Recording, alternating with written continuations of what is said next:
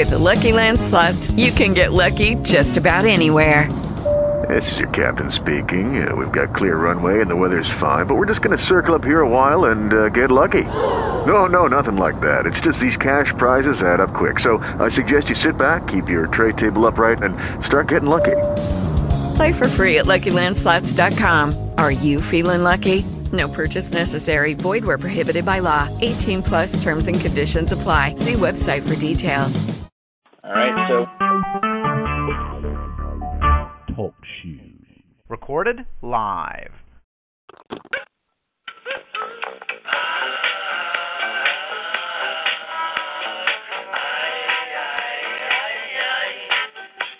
The lady that I know just came from Colombia. She smiled because I did not understand. Then she held out some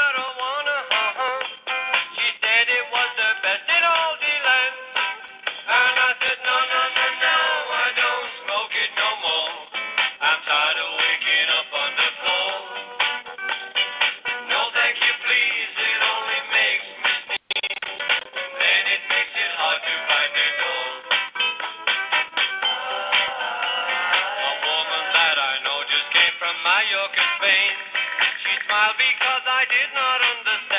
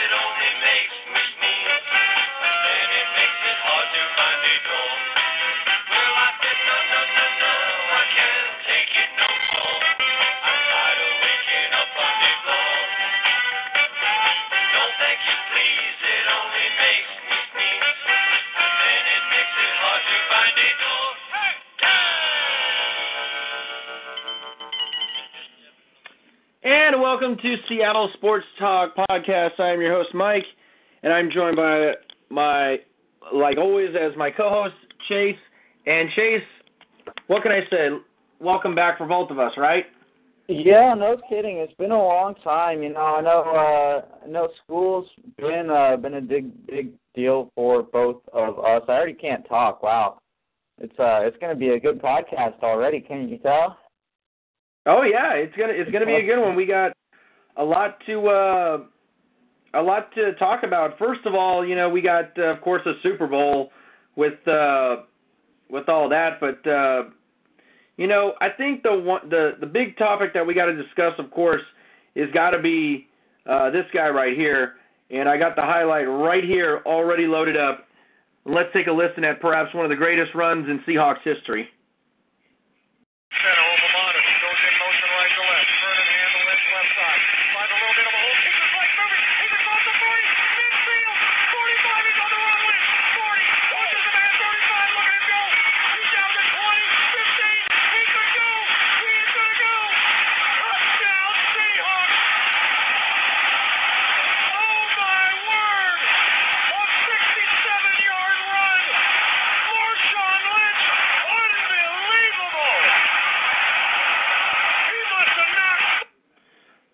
Go, the Beastquake highlight. Uh, the highlights brought to you by 710 ESPN, by the way.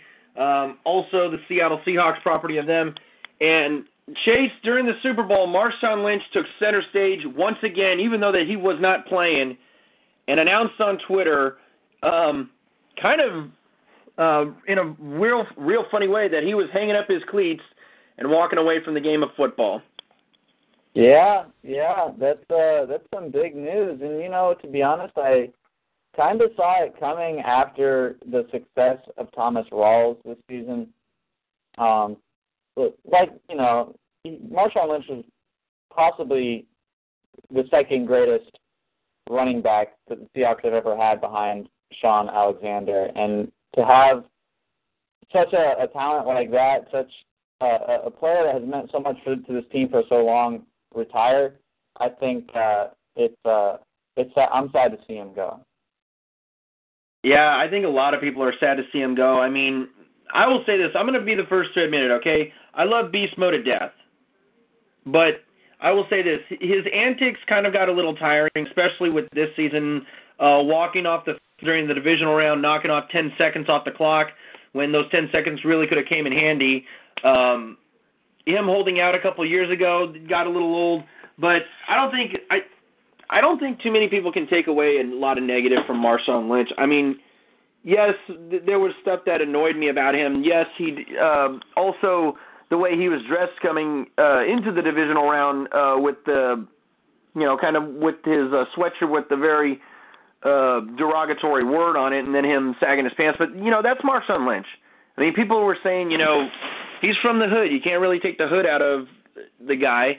But I, gotta, I gotta talk to you about this, Chase. I mean, you know, when you come to the NFL, there's there's a certain level of professionalism that you have to be main, that you have to maintain, and you know, I- I'm not gonna, I'm not just gonna castrate Marshawn Lynch for that, but I, I see a lot of other players, you know, dressing like that, sagging their pants like that, and you know, wearing uh, inappropriate clothing.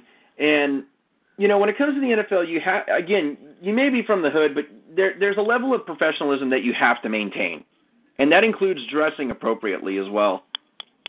You know, you're you're right. Um, but these guys, you know, they're playing a game that they've played since they're kids, and and to get to this point, they've put in so much work that I feel like they should be allowed a, a little bit of leeway.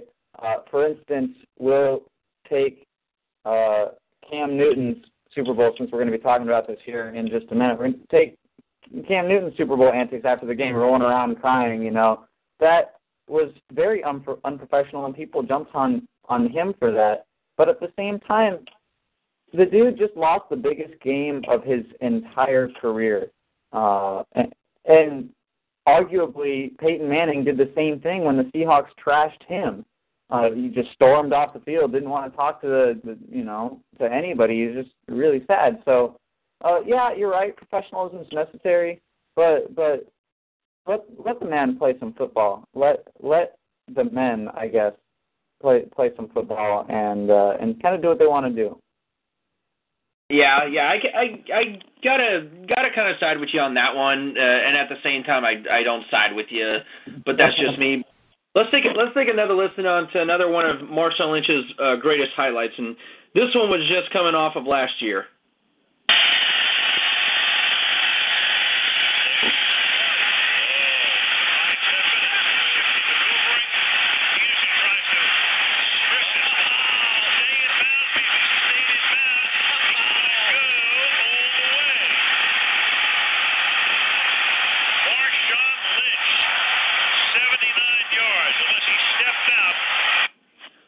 Go, the uh, the Beastquake 2.0, and I got to tell you one thing. That was another one of Marshawn Lynch, possibly Marshawn Lynch's second greatest run in his career. I mean, the Beastquake. The, you can't top the Beastquake. You can't top the first Beastquake, but Beastquake 2.0 was pretty special. But I will say this though, I, I can't. I I hate the fact that there's not a clip of Steve Raible's call on it. I mean, I've been trying to find that one, but that was the best that I could find because I can't stand listening to Chris Collinsworth and them calling that. No, uh, and you know what? You you you said that it was Marshawn Lynch's second greatest run, and and I think you're right, and I think the NFL Network agrees with you too. Because I was watching a clip after he announced his uh his retirement. The the it was like the top five Marshawn Lynch runs, and the Beastquake 1.0 was was the first one, and Beastquake 2.0 was the second. And it, it it blows my mind how similar these runs were. You know, he starts right up the middle, powers through a couple of tackles, and then finds some space, and then he ran. You know, he runs to the right. In, incredible blocking also on, on both those runs led to uh, led to those touchdowns. So it, it's really a team sport, and to have such a player leaving the game, leaving the team, is unfortunate. But I think we'll be all right. Yeah, definitely. And here's the thing, you know, I want to say this before we play this clip. You know, so many people have said, "Oh, Marshawn Lynch, he's he's he's a Hall of Famer." But the but the only thing that I see a real problem with Marshawn Lynch getting into the Hall of Fame is is the writers, and the reason why is because Marshawn Lynch was not one to he was not one to talk to the press, and I think that's what's maybe going to keep him out of the Hall of Fame. But if he does not get into the Hall of Fame, it's going to be a shame. I mean, I, I know I know Terrell Owens didn't get into the Hall of Fame, and I'm like, are you kidding me? Look, I, I was I was I like Terrell Owens. He, he he's possibly one of the greatest wide possibly the greatest wide receiver I've ever seen, next to Jerry Rice and Steve Largent, and he's not in the Hall of Fame. I mean, come on. I mean, I don't. I, I think a lot of writers create bias bias towards players, but with Terrell with players like Terrell Owens and Marshawn Lynch, you have to give credit where credit is due. Yeah, yeah, and you know, there's the whole argument about you know the the running backs aren't the same as they used to be. You know, Barry Sanders, blah blah blah. Marshawn Lynch only had uh, five good years, I, I suppose, but out of a nine-year career, uh, when over half of it is as good as Marshawn Lynch's was, uh, and and seeing it as the average career in the NFL is only three you know, when five of your years in the NFL are amazingly and uh, were amazing and longer than I don't I'm not I'm saying this wrong. Um, when your best years lasted longer than the average NFL career, I think that says something. Terrell Owens, yeah, you're. I, I get your point with the Writers Association. Uh, and I think the same thing is in the in the baseball world too. You know, the the bias against Barry Bonds, who um, has the most home runs that anybody's ever hit, and he's probably never going to make it um, into the Hall of Fame or get voted in anyways. I'm going to say this. I'm going to say this, Chase. You just gave a horrible example with Hall of Fame guys with Barry Bonds because I, I'm going to say this. No, I know. No, no, no, no, no. The bias there's there's a bias against Barry Bonds, like there's a there's probably going to be a bias against Terrell Owens um, and Marshawn Lynch going into the Hall of Fame because of how they acted. Okay, okay, I see I see where you're going. All right, my apologies. Yeah. So, um, but I mean that that's my point really is should he get in the in the Hall of Fame? It's debatable. I think I think he's got enough stats to. I, I'm not looking at them right now, uh, compared to other Hall of Fame running backs, it's possible. We'll we'll have to see. Definitely, and let's go ahead and play this. Possibly one of the greatest interviews I've ever heard Marshawn Lynch give, and it it came. So I don't get fined. No, that's actually not it. I, I was about the first real good interview I heard. Here it is. All right, Deion, take it away. How you doing, big fella? Move. You look good. you all right? Man. I like when you got off the plane with the beast mode and everything. It look like you're ready to play, man. Yep, that's what time it is. You kind of shy. Nah. You just don't want to talk, really. I'm just about that action, boss. You right to go get it. You, you just like to do it.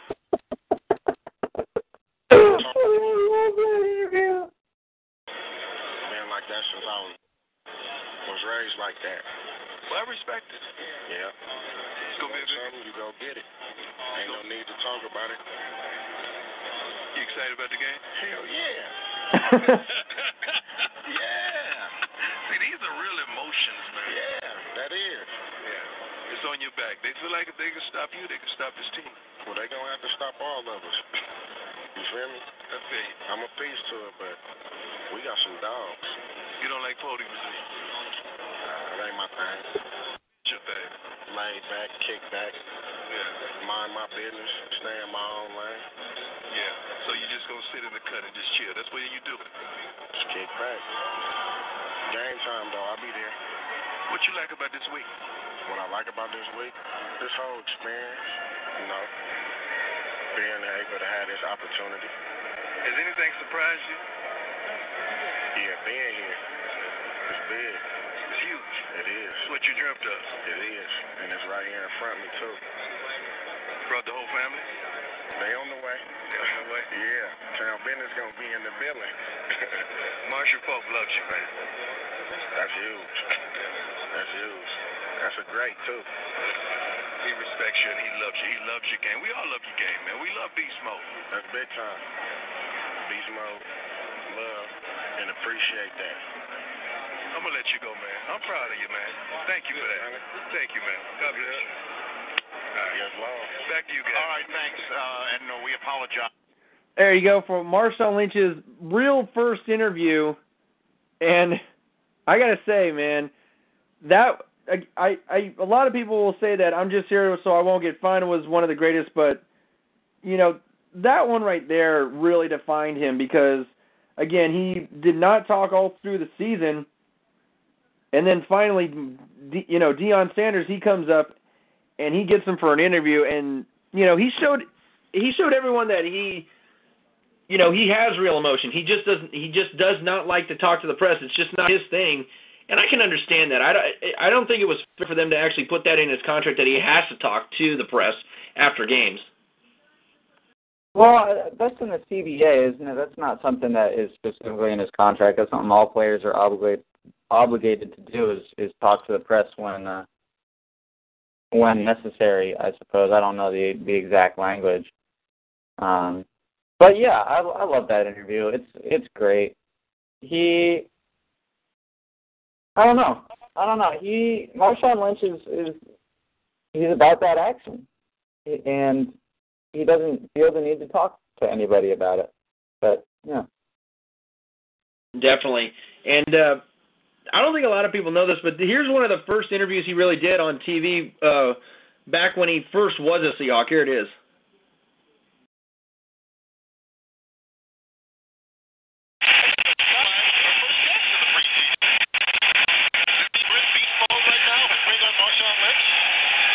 I'm in beast mode. Hey, Marshawn, how are you? I guess that is beast mode. I can see it. You know what? You might have.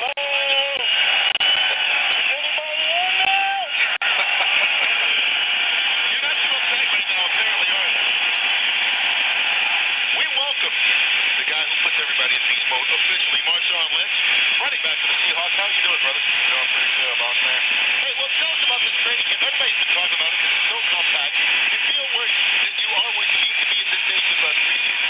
Uh, I feel where we need to be uh, right now. is Pretty much, you know, where we're at. Uh, listen, hello. Yeah. Okay. Yeah. We, Got it? yeah. I'm back. All right. So you're talking about you feel that you are where you need to be at this stage. What about you personally? Because you weren't here for training camp last year. This is all, you know, I guess you going through the system for you. Yeah, it is, and uh, you know, it's just it's been pretty good, pretty good. So there you go. It wasn't the full interview, but I mean, right there was Marshawn Lynch's real first interview as a Seahawk.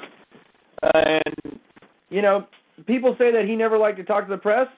He was talking to the press right there in his fir- in basically his first full season as a Seahawk, and he entertained us with that. And and again, that's be- that was beast mode at the beginning, and I love that about him. yeah. You know, he uh, that's just kind of the way his his whole career's been. And and when I think when he stops talking to the press was when the Seahawks started being really good. And you know the the pressure was getting to him, and and this has been talked about in in interviews and uh yeah, E60 or something something like that. I've seen it around. Is he's he's a shy guy. He doesn't like he doesn't like being around people that he doesn't know, and it's it's been talked about by his teammates. His teammates say he's you know he's a real stand up guy. He he's really outgoing, but he do, he just doesn't like being around people he doesn't know. And uh when when the stakes got high and everybody was hopping on the Seahawks bandwagon and, you know, we're playoff bound two, three years in a row, I think that's when things started getting to him. Yeah, I think so. Um, I want to play another interview that he gave, but this was like even before it became an NFL, and everyone's going to Sizzlers. Marshawn Lynch takes over the game. He goes far side, galloping into the end zone. That tied the game at 41 all. Then up seven in the fourth quarter, Lynch puts it away. Look at Marshawn Lynch breaking tackles, then racing 46 yards, and Oakland Tech has the win. 55-47 to win the Silver Bowl in a wild one. Marshawn Lynch, the star for the Bulldogs after the game, he honored his offensive line. Our lineman, oh my God. If my lineman wasn't so good, oh my God, I don't know what to do. And me being as broke as I am, I'm about to find a way to treat my lineman to simple.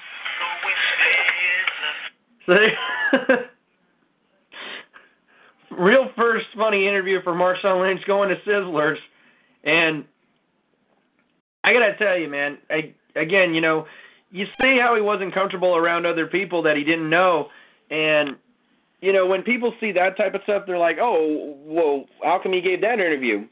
Because he was excited. His team just won a state, just won a state title, and you know, Marsh. I will say this about Marshawn Lynch: he is nothing but an upstate, upstanding guy, because all the money that he made from his contracts, forty-nine point three million dollars, has not been spent. Marshawn Lynch has made his earnings through his endorsements. So that tells you something about Marshawn Lynch. He may not he may look like a guy from the hood, but he's one smart dude from the hood.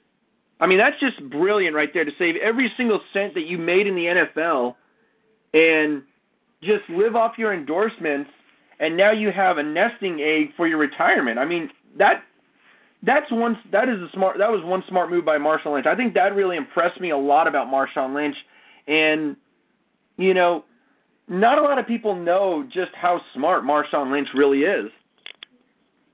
Well, no, he's got he's also he's got the I forget the name of his foundation, but he runs a foundation down in Oakland to to help people that were in his same uh station in life before football try and get out of that. And like you said, he's a class act, and I don't think that his charitable work is going to stop after after you know his football career is over and I will be more than willing to put a bet down that within the next five, ten years, um, someone from his football camp or or something like that will make it to the NFL, and Marshawn Lynch will be in the news again.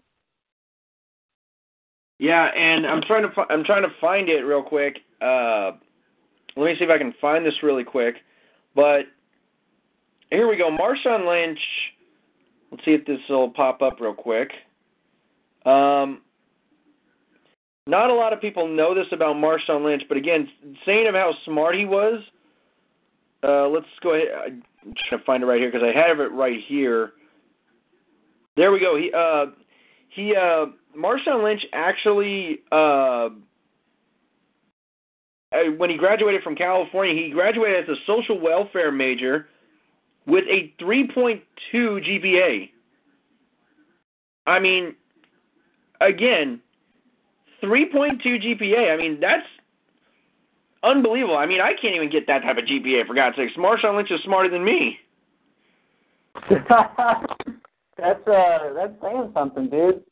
Yeah, he's a you know, and the fact that he hasn't spent any of his forty nine million dollars is impressive. Like that, that it's a telltale sign that he's a he's a good guy. And I like him, and I'm sad to see him go. Uh, yeah, definitely. Uh, but let's now go. Let's now get off Marshawn Lynch's personality. Let's talk about the career that he had, really, because that's I think the one thing that a lot of people want to really talk about is Marshawn Lynch's career. And again, what more can you say about the guy? Uh, uh, let me go ahead and pull up his uh, statistics, really. But Marshawn Lynch just again in nine years in his career. Um, here we go. Let me go ahead and pull up the bio. There we go. In his nine-year career, 1,912 yards, 74 touchdowns.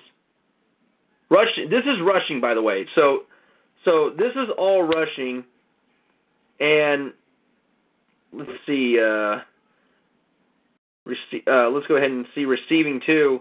Uh, receiving 1,979 yards. So he has over 10,000 all-purpose yards, and he has nine touchdowns receiving. So 83 total touchdowns in his career. He had a career high last year with 13 touchdowns, and then the year that the Seahawks uh, just missed the Super Bowl, he had a career high in rushing yards with 100 or uh, 1,590 yards. But here's the thing: in his first two seasons, 1,115 yards, 1,036 yards with the Bills, and 15 touchdowns combined. But with yards per game, he set un, in, unbelievable records with Seattle. And here's the thing: in just 12 game, 11 games with the Seahawks, he had in his first season he had 573 yards with six touchdowns. But after that, nothing but a thousand yards, not counting this season. And all 10 plus touchdowns in four straight years. I mean, that's something to to look at with Marshawn Lynch. He had, he really did have a beast of a career. I don't care what you say. I mean, beast mode. He may have been hurt this season, but I think Marshawn Lynch did a good job in retiring this year because I was th- a lot of people were saying, oh, he's going to go to Oakland for his final year. Uh, no, he's not. He's not going to go to Oakland. And here's the reason why. Marshawn Lynch does love Oakland, but a lot of th- a lot of people don't know this. Seattle was the only team that wanted Marshawn Lynch. Bills are trying to offload him for a little for a little while now, and the and the Seahawks were the only ones to deal. They didn't want no one else wanted Marshawn Lynch, and I guarantee you, a lot of teams are saying, "Why the hell did we not trade for this guy in the first place?" And I will say this: John Schneider, he gave Marshawn Lynch a chance, and Marshawn Lynch did not disappoint. He gave John Schneider, uh, let's see, one, two, three, four, five, six great years. Okay, technically, technically uh, five and a half years. Okay, I'll say five and a half years, but all he did during his career with the Seahawks is just put up unfreaking believable numbers. And again, no one wanted Marshawn Lynch. No one wanted him. But the Seahawks took a chance on him, and that was by far one of the greatest trades in Seahawks history. Yeah, yeah, no, and uh, you're right. And he he's definitely going to find a spot on the the Seahawks Ring of Honor. I'm saying Right I'm saying next- I'm saying next year that the Seahawks make him into the Ring of Honor right then and then. I, I, I, d- don't worry about him being in uh, for four retiring for four years. Do it now because Marshawn Lynch gave everything with this team, and again, I think that this there's no doubt in my mind that he deserves to be in the Ring of Honor right now. And here's the thing: the Seahawks they actually traded two uh, draft picks for him, a fourth rounder in 2011 and a conditional pick in 2012, which would become a fifth round pick for the Bills. And I'm wondering, I'm wondering who the who those draft picks were. Uh, do you think you could find out for me, Chase? Uh, draft picks that we traded for Marshawn Lynch. Yeah. So the Bills uh, got a fourth rounder in 2011 and a fifth rounder in 2012. So we got so we so we're gonna look this up. I want to see who the players were drafted that the Bills got from Marshawn Lynch, if they even drafted. But I want to see the players who were drafted because of the Marshawn Lynch trade. And this is, and I, and this is going to be interesting. I think this is going to be an interesting uh, little bit of homework that we have right here on the show right now. And Okay, and- when the Bills, here we go from the Buffalo Bills from BuffaloNews.com. Uh, when the Bills traded him, he was only 24 years old. Uh, Buffalo wound up with tackle Chris Hairston and linebacker Tank Carder. So Buffalo drafted the 2011 fourth pick round, fourth round draft pick, and the 2012 fifth round draft pick. So Hairston basic- started. Hairston started seven games in 2011 and eight games in 2012. Um, this was posted in 2014. This article was so. He spent training camp. Hairston spent training camp walking laps around the field before landing on IR. And Carder didn't survive final cuts and never played it down for the Bills. So basically, the Seahawks. First of all, the Seahawks would have won this trade either way, but the Seahawks definitely put a put an exclamation point on winning this trade. And I, I again, I got to say, all the Seahawks did with this trade is they contributed to the success. They again, look what they did when they traded for him. They got a guy who helped them win a wild card game against the defending Super Bowl champion New Orleans Saints. And of course, he created the Beastquake, which I want to say this. I want to say this. I want to say that possibly ranks maybe number one, at least in the top three of the greatest plays in Seahawks history. I, I, I think there. I think the number one play in my I think that should be number two because I think the number one has got to be the tip in the NFC Championship game. That's that's up there too. Um, yeah, one hundred percent. That interview afterwards should be number three by Richard Sherman. I'm just going to throw that out there. All right, hey, we're actually going to talk about Richard Sherman in a little bit. Uh, we we still got because we're we're going to be talking about Cam Newton because th- I think a, a big thing that I wanted to discuss in this podcast was Cam Newton a little bit, but we still got to get on Marshawn Lynch. Um, I want to look this up Oh. really quickly.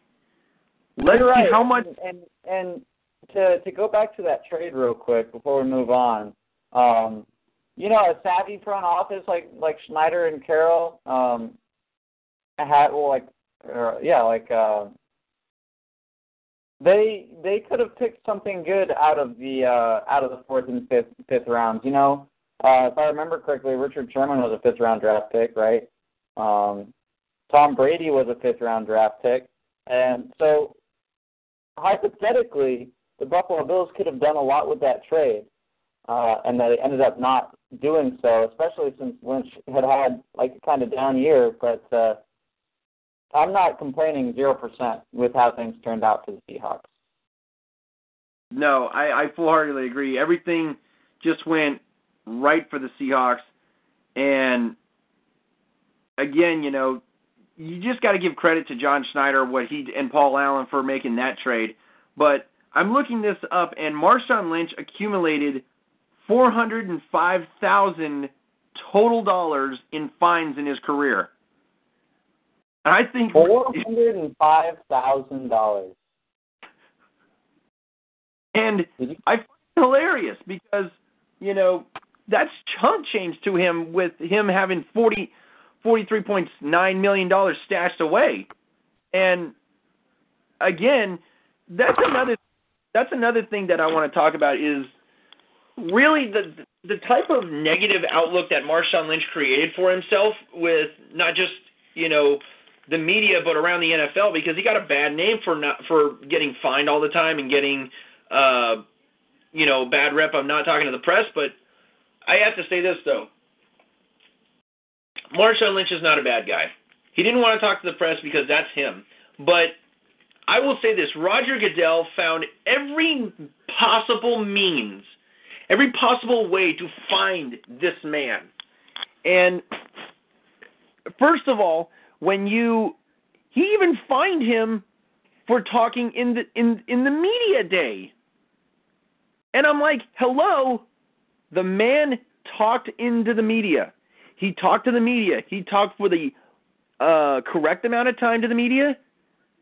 He said everything that he was going to say first off, and then he went on and say, "I'm just here so I won't get fined all the times." And you're still going to find the man. First off, this is a, that's another reason why I hate Roger Goodell because he will go after players for stupid and pointless things like that.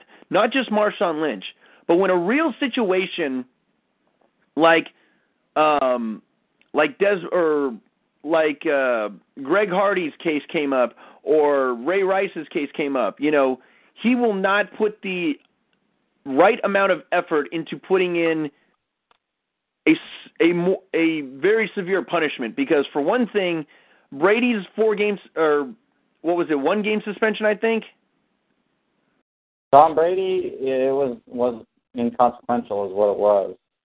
It was, but again, the evidence that, that, that court, again, Roger Goodell just fines players for for dumb things, and then here's the thing: he found he fined Golden Tate for an illegal hit on Sean Lee a couple years ago, but when the Cowboys player does the same thing to Ricardo Lockette, you let it go, and people are saying it was a clean hit. Okay, Well, in- dude was in the hospital for X amount of. And here's the not a clean hit. Here's the thing. I don't call that a clean hit. I call that a hit that nearly broke Ricardo Lockette's neck. He's lucky that his spine was not damaged. And he Oh. should have gotten fined, but he didn't. Yeah, hundred percent. Did he did he not get fined like after after the fact at all? Like a week later? Um, what was the guy's I name? thought That, I read something about that. Maybe I'm maybe I'm wrong.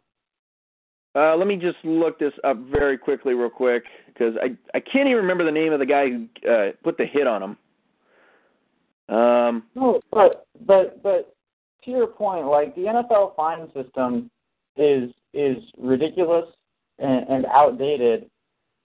Specifically, like that that stat that you just read, he's made forty nine point X million dollars in his career, and he hasn't even been fined a million of that, and he's been living off endorsements. You know, these these players are making so much money now that they can really say F you to the NFL, I'm going to do what I want because the fines don't mean anything to them.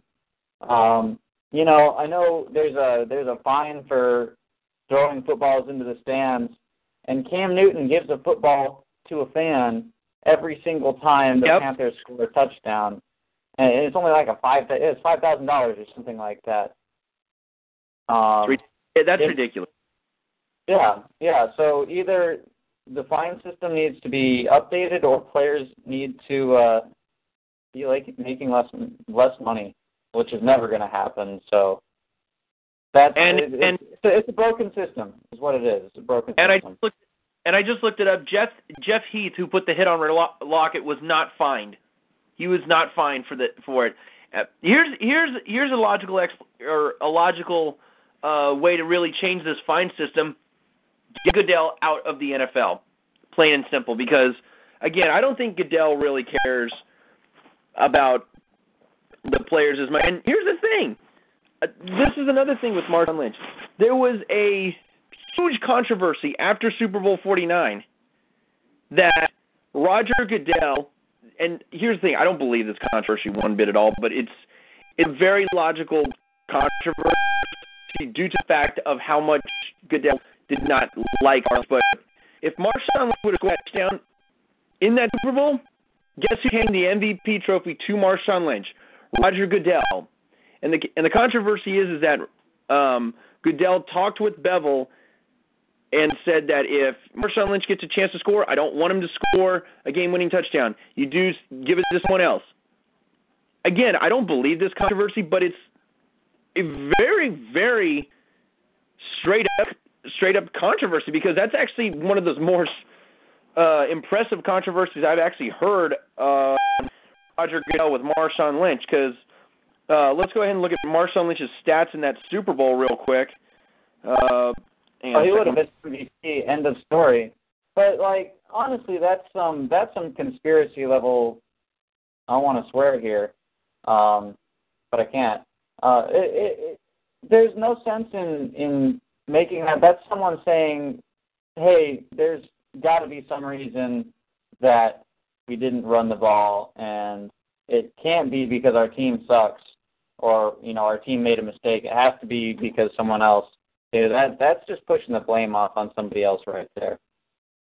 Yeah, definitely. And Marshawn Lynch, he actually had um, one catch for 31 yards, which really was a big play in that uh, final drive. He also had 24 carries for 102 yards and a touchdown. So he, if he scores that touchdown, he ends the game with 25 carries, two touchdowns, and 103 yards. And but again, you know that was the biggest controversy of that one. But I find it hilarious though that uh, the year that the Seahawks won the Super Bowl, he only had 39 yards in that Super Bowl. And then the next and then the next year that they go to the Super Bowl, he rushes for over 100 yards and we lose. That's what I don't. Yeah. That's what I. I find that uh, kind of. I that, that's that's I kind of consider that a little bit of irony. You know, he doesn't have a good running game, so we actually go on to win 48 to three. But then he has a good running game in the next year, and we lose. Uh, and we lose. I I find that just very very strange. Yeah, no, you're you're right. And he he would have been the MVP by uh or just de facto MVP by winning that game. Um I don't know. I don't know, man. Yeah, it's it's always uh, curious to wonder about those types of things. Um, we're actually going to be going into a little bit of a break real quick. Uh, when we come back, we're going to go ahead and get on to uh, the Super Bowl, Super Bowl 50, and talk a little bit about that, and of course talk about Cam Newton. So we'll take a break and be right back. Okay.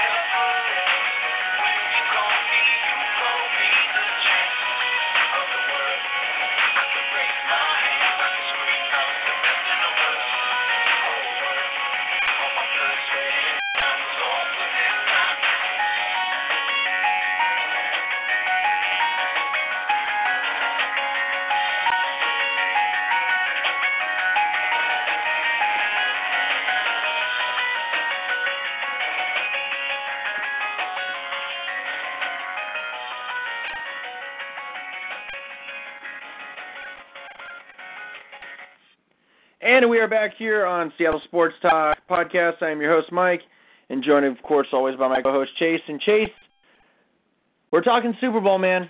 Super Bowl, and I got to get your take on this, man. What was your take on your Super Bowl? Chase? And for me, I have a little bit of technical difficulties. I'm here. Oh, there we go. There we go. We got it. All right. So yeah, sorry about that. Uh, so yeah, Chase, your take on you know this year's Super Bowl? Uh, listen, this may bum you out a little bit, but I gotta say, I gotta tell you, I was rooting for the Panthers. Oh Um, no. Okay, okay. See, I have my reasons. I have a whole bunch of friends of- mine are Panthers fans, and uh, and I have this thing where whenever when I whenever when I played baseball, whenever we were in a tournament and we ended up getting kicked out, I had to root for the team that kicked us out. Uh, so so that has kind of carried on. So I, I had to, I had to go for the Panthers. I was bummed when they lost.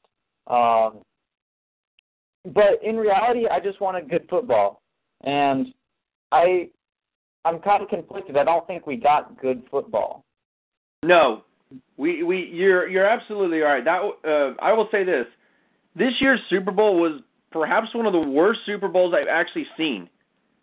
And the reason why I'm saying that is because first of all, this was a sloppy Super Bowl.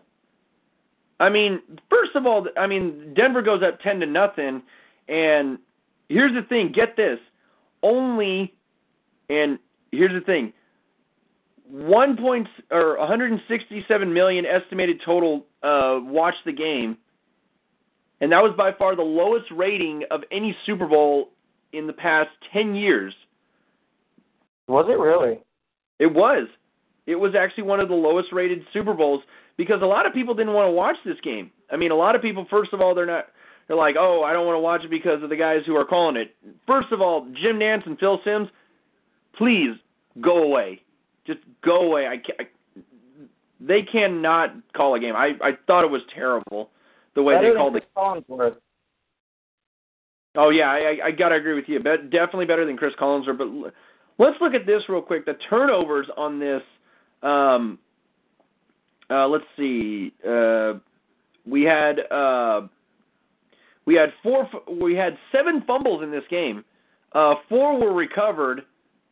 Denver only uh, lost one fumble. The Panthers lost three out of the four fumbles, and there were two turn and there were two uh, interceptions. So that's a total of nine turnovers, or excuse me, actually, uh, uh, only uh, five or I'm sorry, uh, six turnovers in the game. Six turnovers actually, and again, this was this was a poor, sloppy, uh, a very poor uh, performance by both teams because for one thing, Cam Newton eight for 41, 256 yards, one interception. Now, people want to say, "Oh, Cam Newton's an elite quarterback. Cam Newton's a good quarterback." I'm I'm going to go ahead and say this. Look, with Cam Newton, I'm not going to I'm not going to put put him on that type of pedestal. I'm not going to give him that type of title because I want to silence almost everybody because I want to go over his stats. Okay, let's go over Cam Newton's stats in his in his career. Okay, because I want to get Now- this out of the way. now, hold on a second. Before you do that, what makes what would convince you that Cam Newton's an elite quarterback? that he puts that he puts up um, stats consistently. He has to put up Okay. consistent numbers. I want to, but here's the thing: he's he's had good numbers since he's coming out. I'm not going to say he's not an elite quarterback. He he's he's a good quarterback. He's one of the top. He's one of the top ten quarterbacks in my opinion. But for people to say that that he's better than Russell Wilson, I just want to put this out, okay? 4,051 yards in his first season, okay? That's unbelievable. 21 touchdowns, 17 interceptions thrown. Next year, 3,869 yards, 9 touchdowns, 12 interceptions. Next year was low at 3,379, 24 touchdowns, 13 interceptions. Last year, 3,127 yards, 18 touchdowns, 12 interceptions. And this year he had 35 touchdowns and 10 interceptions. Okay, I want to say this. Cam Newton's not really the most consistent quarterback. And he has shown he has actually shown that he can be inaccurate from time to time and he showed it during the Super Bowl. I don't know whether it was nerves or not, but 18 for 41 not good. When you throw for uh, I will say this, when you do throw for 265 yards with only 18 completions, I got to give you that. I there's no doubt in my mind I got to give you that. But the reason why I say that Cam Newton is not really elite in my opinion is because of the consistent numbers he has not put up. And he does put up 20, 20 touchdowns a season. I'll give him that. But he's only thrown for 30 touchdowns once in his career. Russell Wilson has has 106 touchdowns in his career. Yes, he only has 4 years under his belt, but he has had an average of 27 touchdowns a season. Or excuse me, uh, 25 touchdowns a season. Uh, 26 in his first two seasons each, and 20 last year, and now 34 this year with 4,024 yards. And Russell Wilson has only thrown 10 touchdowns once in his career, and that was in his first year. And since then, it, it, it goes down. It went nine interceptions, seven interceptions, and eight interceptions. Uh, rushing touchdowns that his first year too, if I remember correctly. Yeah, he did. So, let me go ahead. And, Let me go ahead and look at this real quick. Uh, here we go. Uh, rushing and receiving. And here's the thing: Russell Wilson has more receiving yards than Cam Newton. I'm going to put that out. I got to put that one out, but. um yeah, here we go. Russell Wilson with uh, four touchdowns, one touchdown, six, and one with rushing. Cam Newton has way more. But I'm going to say this: I'm very surprised that uh, Russell Wilson does not have more yards under his belt and more touchdowns because of how much he's had to escape and get out of the pocket. But you know, uh, Cam Newton's built like uh, Ben Roethlisberger. He's one. He's one of those guys that will take off at any moment, and he's one of the quarterbacks that can, you know, chunk up over a thousand yards, in my opinion, almost every season. But again, I don't want to. I I think that I don't want to put both Russell Wilson and uh, Cam Newton in the elite status quarterback talk yet, but I will put them in my top ten. And the reason why I'm going to well, not going to what's the difference between a top ten quarterback and an elite quarterback? Is an elite quarterback someone that's that's Hall of Fame ready or Hall of Fame bound, or is that just someone who's in like the top five quarterbacks of the, I the past five years? I want to say the the top five quarterbacks really, and um, I'm not going to say uh, really that Peyton Manning is an elite quarterback. Now, Hall of Fame wise and career wise, yes, he's an elite quarterback. But over the last five years, not so much because he he's shown he's shown that his age has actually gotten to him a little bit. I, I will- I agree with you completely there. But I want to say this: um, Russell Wilson and Cam Newton. I have Russell Wilson as the sixth best quarterback in the NFL, and I want to say that I have, and I do have Cam Newton right below him. And I would, I actually almost had uh, Cam Newton above Russell Wilson until I looked at his stats. I and again, a lot of people say that oh, stats are not a big deal. They're a real big deal when it comes to uh, people who put uh, lists like this together. Now, another thing that really has hurt Cam Newton, his behavior. And this is what I wanted to, to talk about this Super Bowl. It was Cam Newton's uh, immature behavior on the field and off the field. And Chase, I, I know you're possibly going to, you know, tell me that, you know, oh, it was, you know, he just lost the biggest game of his career. I get that. But last year, Russell Wilson threw an interception in the biggest game of his career and lost. Do you think Russell Wilson only went to the podium for five minutes and said, I'm done? Nope. He went to the podium and he took his loss like a man.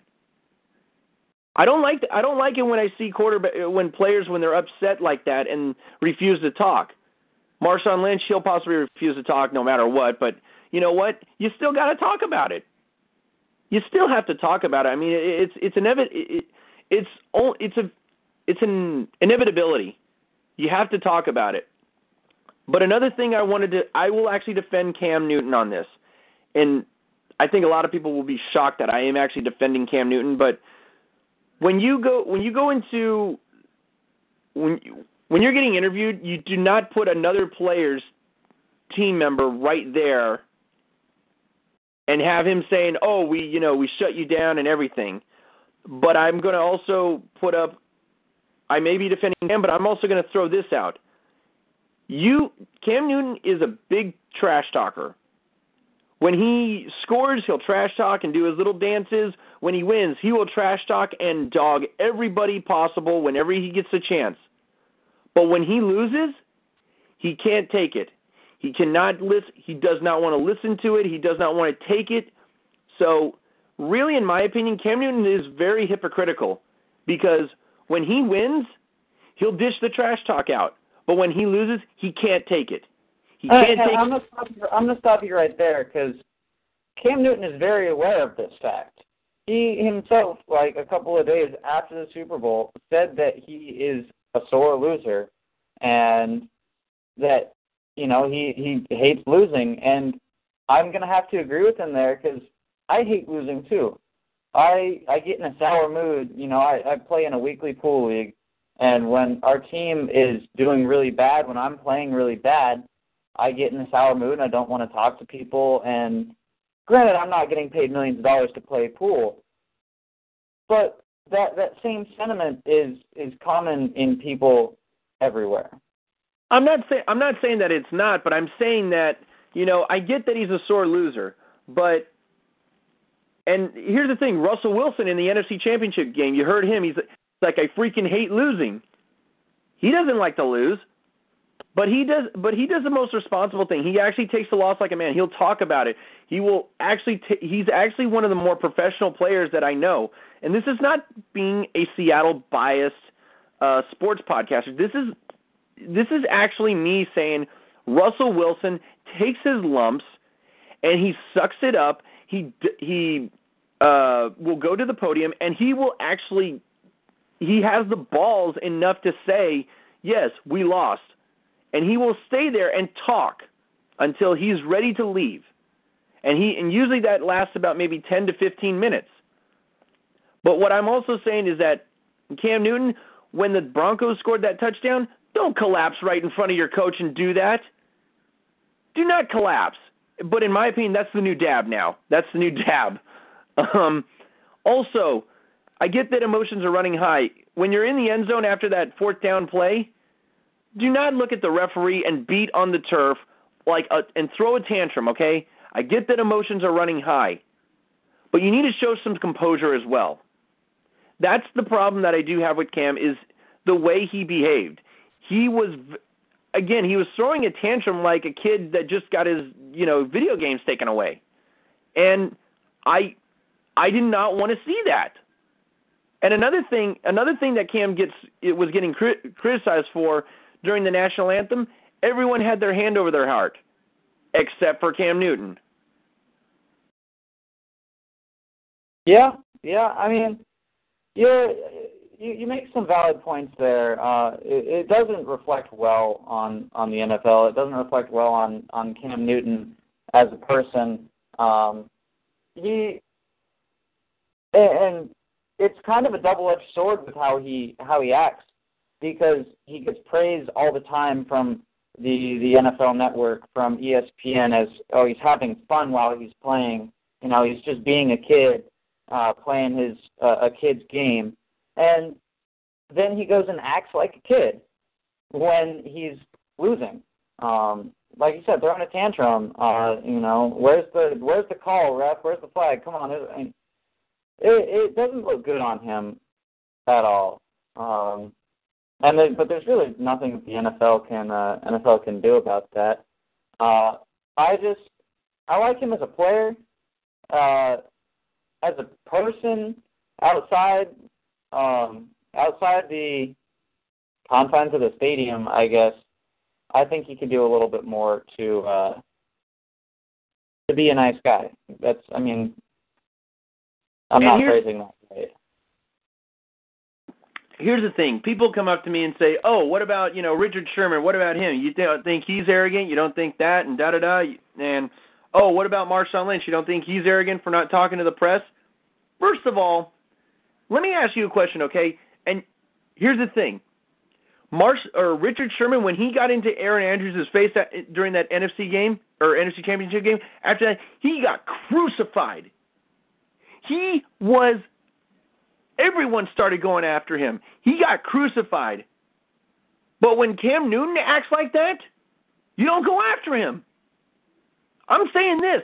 That is biased, okay? If you're going to go after Richard Sherman for acting like that, you go after every player who acts like that. Do not just put it on us. And yes, Richard Sherman is very cocky. But he's learned his lesson from that. He does not do that type of stuff anymore. He does a little bit of antics on the field, but he can back it up. If you can do if you can back up your talk on the field, go ahead. And I'm going to say this, go ahead with Cam Newton too. Go ahead. I'm not going to say anything about that. But when a player like Richard Sherman, who is the best defender, the best defensive back in the league, and people are going to say, "Oh, he's not. He had a really soft season this year." Guess what? If he didn't drop 8 of those passes that he did not catch, he would have had 11 interceptions this year. So don't do not say that Richard Sherman's not the best because people are scared to go to him.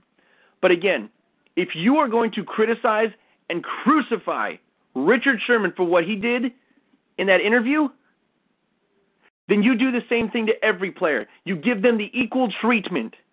Give them the equal amount of crucifixion. And I, I'm sorry I'm saying this on the air, but again, you crucify Richard Sherman for doing that, crucify every other player that does that, okay?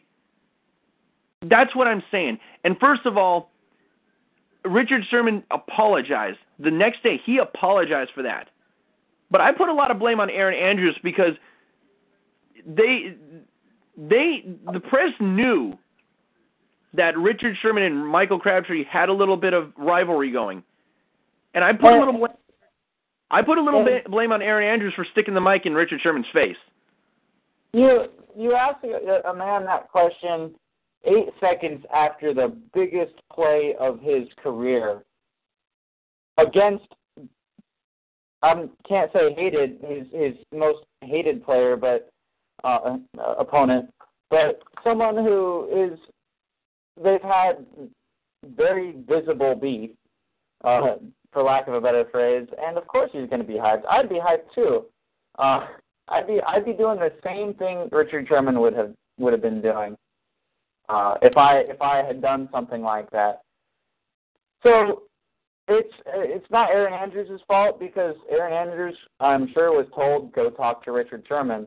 Um, and, and as a journalist, that's what you do. You talk to the the guy that made the biggest play in the game, so you go to Sherman in that situation. You don't go to anybody else. Um, and, and Erin Andrews is very shocked, very shocked at um, at his reaction. But I don't I don't blame Erin Andrews. I don't blame Richard Sherman. Um, I just I just think it was just a it was a recipe for disaster with uh, with how that was with with how things played out. I don't think it had any other possible um, outcomes besides talking to a different player.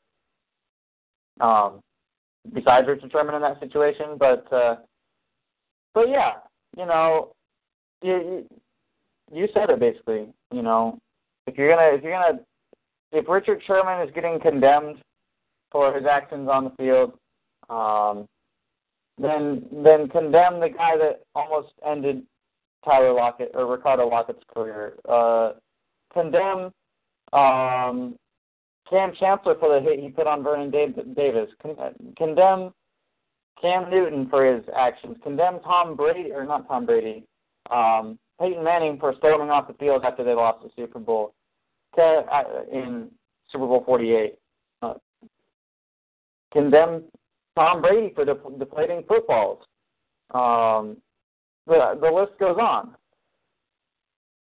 Yeah, yeah, I I I agree with you full heartedly because again, I think the Seahawks really have gotten a bad name for themselves over the last few years because and I think it's very unfair the way that they have gotten a bad name because first of all, we we've gotten criticized that we're bandwagon fans. Yeah, first of all, bandwagon fans, I don't like them. But here's the thing: there's other teams that have bandwagon fans. Look at the look at the Panthers. They had over 500. They actually only had a little over 500,000 uh, following them this year, and now they have 1.3 million followers. You're not you're not going to tell a similar explosion after the Super Bowl, though. But here's the here's the difference. We actually had a little over 700,000. We had over 700,000 following the Seahawks, and then we had over a million. So, really, Panthers have more of a bandwagon fan fan base than we do. I, I'm just going to say that. But again, don't criticize us for being bandwagon fans because there are plenty of other teams out there that have bandwagon fans. It's Every not just bandwagon fans. Yeah. Now, if you now if you want to criticize um, a fan base for having the worst uh, bandwagon fans, I will go ahead and say this: Chicago Blackhawks. I will say that right now. Chicago Blackhawk fans, ever since they won the Stanley Cup, they have had the worst fans ever in hockey. They have had the biggest bandwagon fans because here's the thing: you're going to go ahead and brag that you got a Stanley Cup, but the but the previous year, you barely had anybody come into your games. And now you're going to go ahead and say, "Oh, I've been a Blackhawks fan for you know this many years." I mean, come on. Don't Well, just there are criticize. those people out there. There are the people that do go do go to those games, and and once they get once the Blackhawks get popular, then then yeah, you're gonna want to say, hey, you know, I was a Blackhawks fan before it was cool. So those uh, those fans are probably a very vocal minority. Uh, side note: Every time I'm saying Blackhawks, I I think I'm saying something else. If you catch my drift. yeah, I do. I do. Jeez. All right. So. Um, Sorry, we- now you can't unhear that. Yeah, yeah, I, ca- I can't unhear it. Thanks a lot. That, that's all your. Um, we're going to go ahead and get into another break, and when we come back, we're going to go ahead and get on to uh, the Mariners' uh, spring training. I mean, for one, I mean, Chase, that's something that we've been anxious to talk about now for a while. It's for the last couple of weeks. Yeah, yeah. Mm, It's two weeks away. Definitely two weeks away. So again, we are going to go into a quick break, and we will be right back.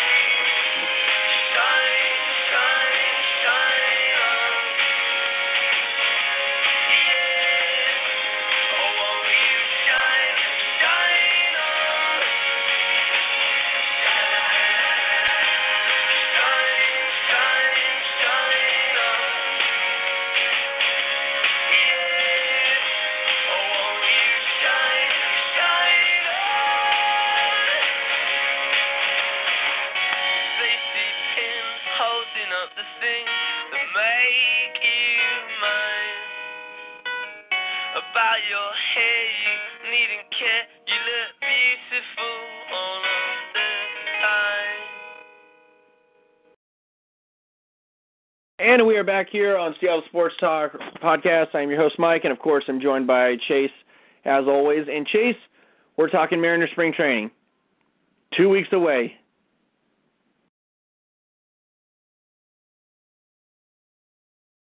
Chase, you there? And we. Hello, hello, hello, hello. There we go. You there? Uh, yeah, I'm here. All right. Man, I think weeks. When did it? How did it sneak up us? Sneak up us, on us that fast?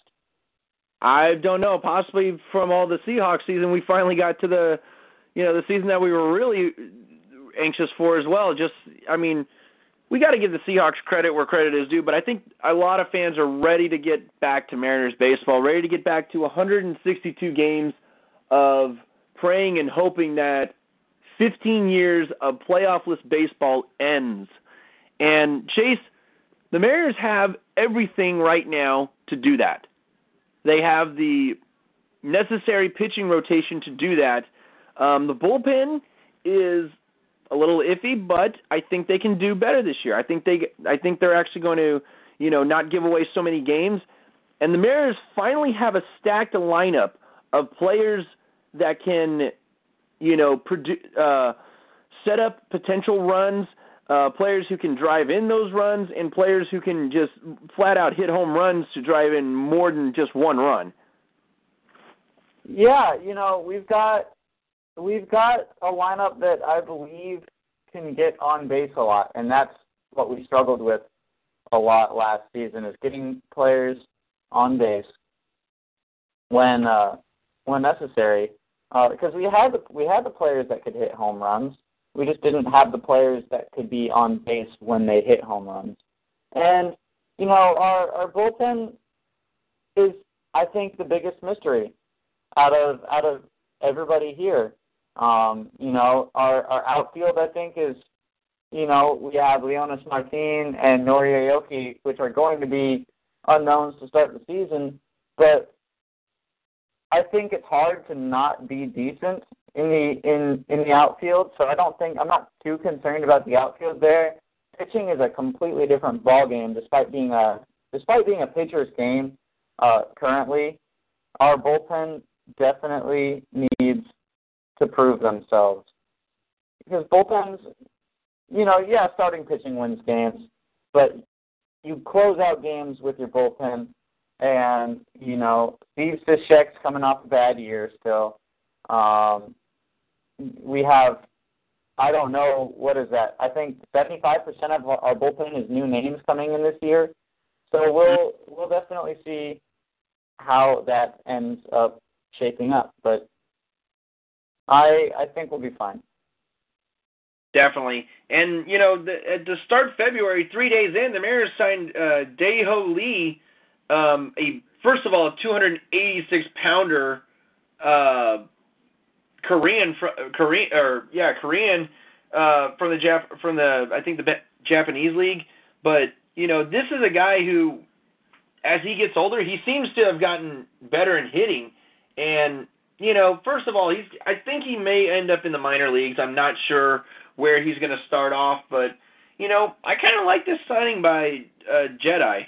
I, I and I yes, I'm going to keep using Jedi. I, I'm not going to change that one bit. All right, right. I think I can get behind Jedi, but uh, but yeah, he's not he's not anywhere on the on the Mariners depth chart currently. Um, so I think you're you're right in the assumption that he's going to start in in the in the um, minor leagues. There's the word I'm looking for. Uh, and, and we'll see how we'll see where exactly things go with him from from here on out. I think he's probably only going to be used in in emergency situations because, like you said, he's 283 pounds, uh, not light in any way, shape, or form. And the, the Mariners aren't looking for the Mariners are looking for for base runners. We're looking for small ball. We're looking for for runs scored the way we were taught in Little League because that's that's how you win games these days. Prime example is the Kansas City Royals. They've made it to the World Series the past two years, playing small ball, bunting, stealing bases, uh, playing solid defense, and that is probably going to be the next evolution of of baseball. If if if I'm going to throw that out there, so you know you had the the year of the, the the steroid era, the year of the power hitter, and then you had the year of the the pitcher, um, or the era of the pitcher, which was the last 10, 15 years. And the success of the Royals, I think this year is going to uh, really bring about the the small ball era, the on base, the the runners era, as it were, of of the uh, of the MLB. Yeah, I agree with you, man. And, and first of all, looking at our roster, I want to go ahead and talk about this. Let's go ahead and talk about the uh, top 30 prospects for the Mariners. This is actually a very interesting because uh, Mariners actually got one of their top pro- uh, a few of their prospects through the trade. But let's go ahead and start with uh, start with Jonathan uh, Aro. Uh, got him in the uh, Carson Smith trade. And first off, I like this. I like him because he, he he's got that fastball. Uh, he's got that fastball that is just can go up there to 95 miles an hour. He's got a nasty slider. He's basically we basically traded Carson Smith and then we got a guy just like him back. And I think that a lot of people overlooked that trade with uh, when Jerry Dipoto made that. And of course, we've got uh, Tyler Smith, who's uh, ranked at number 24. We got David Rollins at number 23. Um, Last year he had he had some problems. He was 0 2 in 20 games, a 7.56 ERA. But uh, you know, I I I will say this: he's got a good fastball. He can get up to 90, between 91 95 mile an hour, um, and it's got and it's got some sink to it. So that's a real big um, boost for David Rollins. Is his that fastball going that that quickly can st- can has a little bit of movement on it, and he still has and he's got a really good um, he's got a good slider to use as well.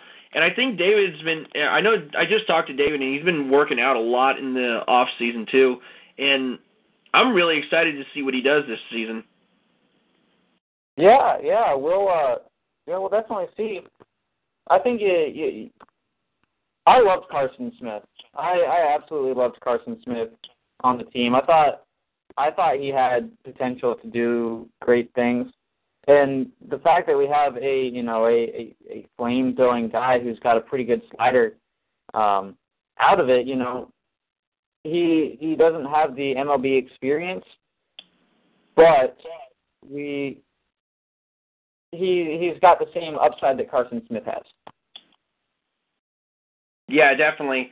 And um, I want to take the time because I'm I'm looking right here also to uh, the uh, the top prospects that we do have, and uh, let me go ahead and uh, pull it back up again. But we got Braden Bishop at number 12, and I want to say this. I, I, I'm, I'm going to talk to Braden about possibly getting a sponsor, uh, having a. Uh, we're gonna we're gonna be possibly doing a maybe a little bit of a sponsor or maybe a partnership with them. But I want you guys to go on Twitter and let me pull this up again because uh, if you haven't heard in the past, uh, uh, Braden Bishop's mom uh, was diagnosed with uh, Alzheimer's, and uh, we here at Seattle Sports Talk Radio we support his charity event. Um, go to uh, at formom underscore alz, give them a follow, and uh, it is uh, Braden Bishop. It was started up by Braden Bishop and his dad Hunter Bishop, um, and it is a charity event. They so far they already have 232 uh, followers. I want to get that up to a thousand. I want to get this. I want to get this cause up because first of all, I like Braden. I really do. I I I've ta- I talked with him at FanFest. I got to hang out with him, and again, I'm going to talk to Braden Bishop, and I want to get us partnered with Formon because I this is a serious situation with Alzheimer's, and another thing that I would like uh, you guys to do go on lokai.com and order the Alzheimer bracelet too. Um, because they just came out with it. They're eighteen dollars, uh, twenty two dollars with uh, shipping and handling. But you know, this is a situation where on Seattle Sports Talk we like to get serious. And I know Chase, I know you loved talking with Braden, and, and I know you support his cause full heartedly as well.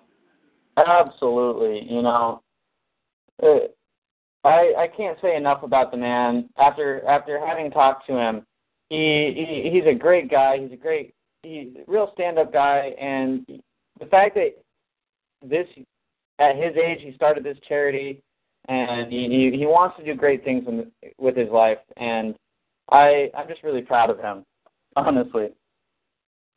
Definitely. I mean, all of us here at Seattle Sports Talk Radio are are so proud of you, Braden. And again, he's ranked at number 12 um, on the prospect list. He started he started last year out with the Aqua Sox, um, but I want to say this: 56 games, um, he batted 320, stole 13 bases. Um, he does not have a lot of power. He hit two home runs, 22 RBIs. Uh, he'll he did not have it. I will say this: Braden's strikeout to walk ratio was uh, not good, but you know what? With a 320 average, who cares, right?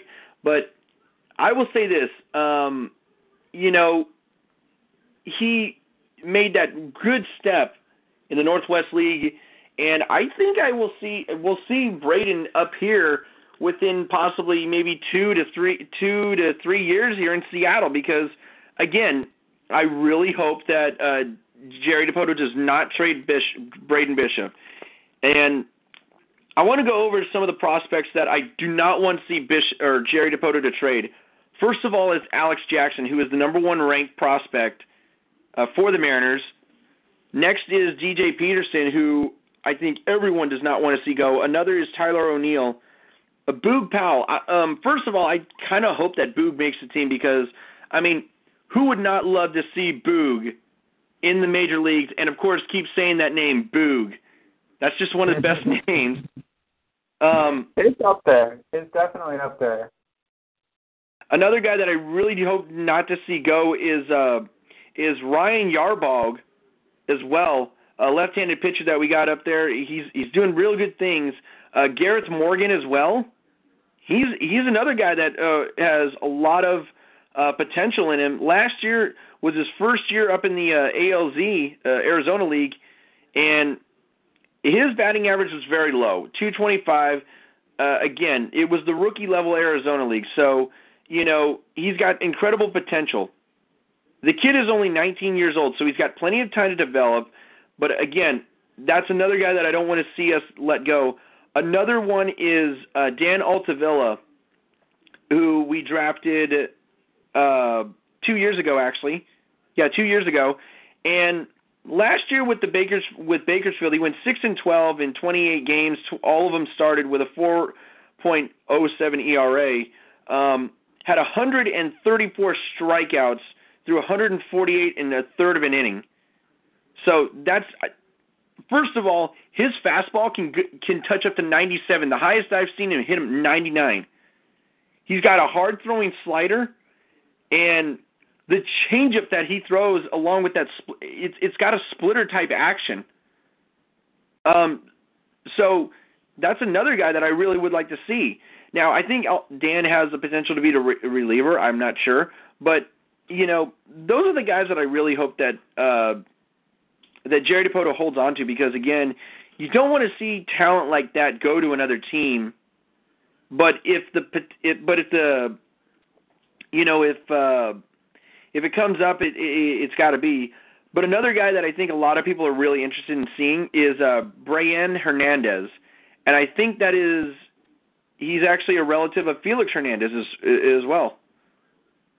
Yeah, you know, I think you're making a valid point. With you know, all these players have a fairly large upside, um, and there's no current need to trade them. There's no current need anywhere on the team. I think Jedi did a excellent job in filling all the gaps that uh, he possibly could or trying to, and uh, and and making this team a complete team where it wasn't last season. So until there's a need to trade some of these guys to to fill a gap immediate an immediate need and only an immediate need where we're lacking and, and this is what spring training is for. Um, to, to find out if the team still has any gaps. Um, so so none of these players should be traded until um, until it's absolutely necessary. Yeah, definitely. And again, I, I'm saying this when the thing that you want to look at when you do trade a prospect like that is you want to again it, it's it's a last option resort. So that's the one thing you got to look at. Is this the only option that we do have to possibly acquire, you know, this this player and such and such player? So again, that's and I think Jerry Dipoto will will think long and hard with a lot of these prospects. Some of them um, already have potential to even help the Mariners already in trades because a lot of them. I'm going to say this. I have to say this. Out of the 30 prospects that I that that we have here on the Mariners, I see Alex Jackson, uh, Peterson, Tyler O'Neill, Boog, uh, Yarbug, Hernandez, Braden Bishop, uh, Morgan, uh, Dan Altavilla, maybe Austin Cusiano, or uh, Casino, excuse me, Casino. That's that was his name. Tyler Pike, and Drew Jackson, and uh, and of course, uh, just making making the team in the future years. But you know, looking at what we have right now, we have uh, Ketel Marte at shortstop. Right now, I'm seeing uh, one, two, three, four, five. Let's see, any more? Okay, so five shortstop in the top in the top 30 prospects. Really, I don't see the Mariners making anything with the shortstops because I mean, again, um, you know, you, you're stuck with Ketel Marte until you really think that you can trade him for something. But I don't think I think we're going to see you know Ketel Marte be a real star for the for the Mariners in, in the next few years. Oh yeah, you're you're right. Um, you know, I mentioned this in the previous podcast. Is you know he had a good year, but it seems like a lot of prospects have a good first year. Um, and, and then once teams quote unquote figure figure them out, it's uh it's another story. But Ketel Marte had a year that kind of defied logic. I want to say he he probably shouldn't have done as well as he did, and I think that's a good sign for for the future for his his future, anyways. And you know, if he can turn into uh um I always forget his name. Who's the guy that wears glasses on the uh on the athletics? Oh, um uh Sogard, uh, Eric Sogard, yeah, the nerd. Yeah, Eric Sogard. People say I look like him, but that's besides the point. But if he can just turn into an Eric Sogard, just a, a consistent guy that um, you know hits for average, that does everything decently well, I think we'll we'll we'll have a good shortstop for years to come. Definitely, and I kind of want to go off topic. First of all, um, the next song that we're going to play is kind of like a Valentine's Day type of type of song um, for the next break. I I know I'm going off topic, but first off, I want to say this: hate Valentine's Day. Always have hated it. Um, and I'm after the podcast, I'm going to do a loser type thing. I'm going to watch The Princess Bride by myself. on,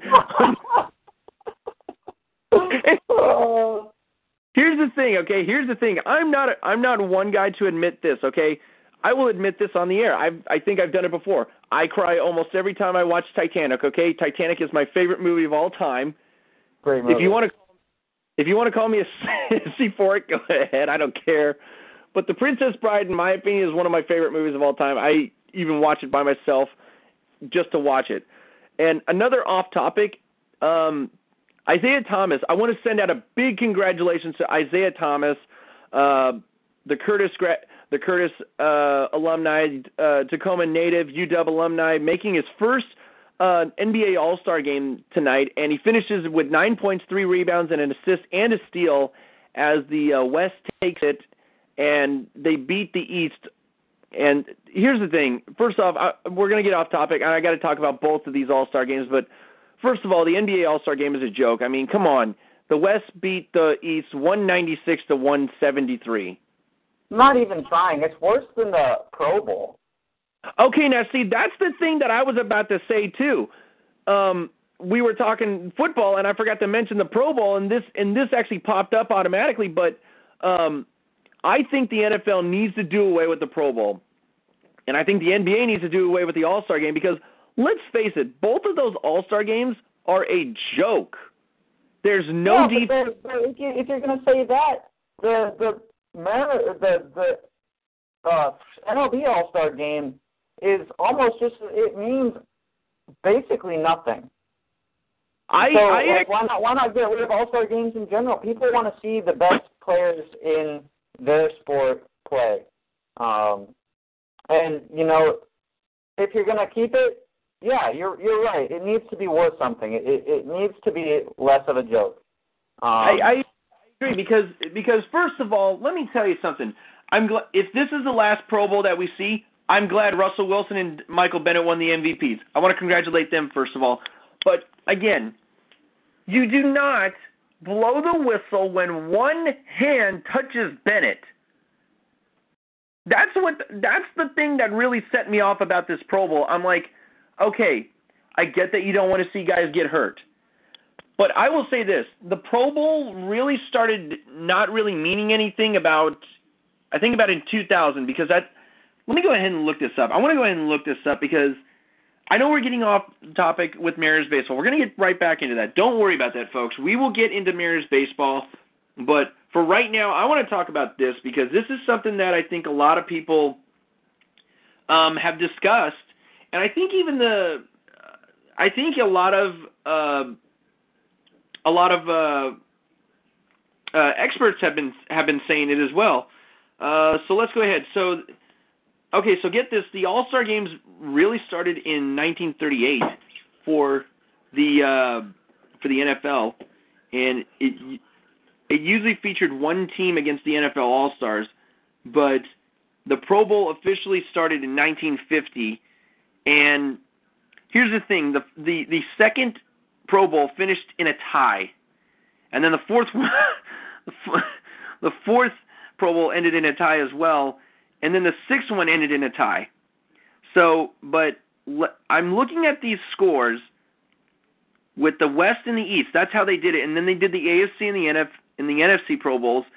I'm still looking at this at the uh, uh, at the uh, results, and the only real game that was a blowout um, when the when the Pro Bowl really first started was in 1983 when the NFC beat the AFC 45 to three. But looking at the scores, there was defenses. They actually, you know, gave they actually gave an effort, and the first real uh, overtime came in 19 uh, 90, the, the 1992 Pro Bowl when the AFC beat uh, the NFC uh, uh, 23 to 20 in overtime. But again, keep I'm going to keep going. I'm going to keep looking, and okay, so 1999 featured the real first game where there wasn't any defense, 51-31 NFC. Um, it kept going until uh, 2004. The, the year previous, in 2003, it was a 55-52 NFC win. And let's see, where is it? Okay, so here we go. Here we go. So it officially began in 2000 and actually it officially began in 1999 where defenses really did not start to they they didn't really play defense. And first of all, I want to say this: um, the most uh, crappy uh, Pro Bowl of all time was the year previous.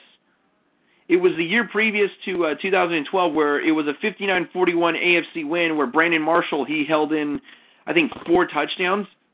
But over the past four or five Pro Bowls, it's been 41-34 AFC, 55-41 NFC, 59-41 AFC, 62-35 NFC, and just this past year, uh, hang on a second, let me keep, let me keep going up. I got I got, I'm, doing this with my I'm doing this with my iPod, so so just, just just give me some credit real quick.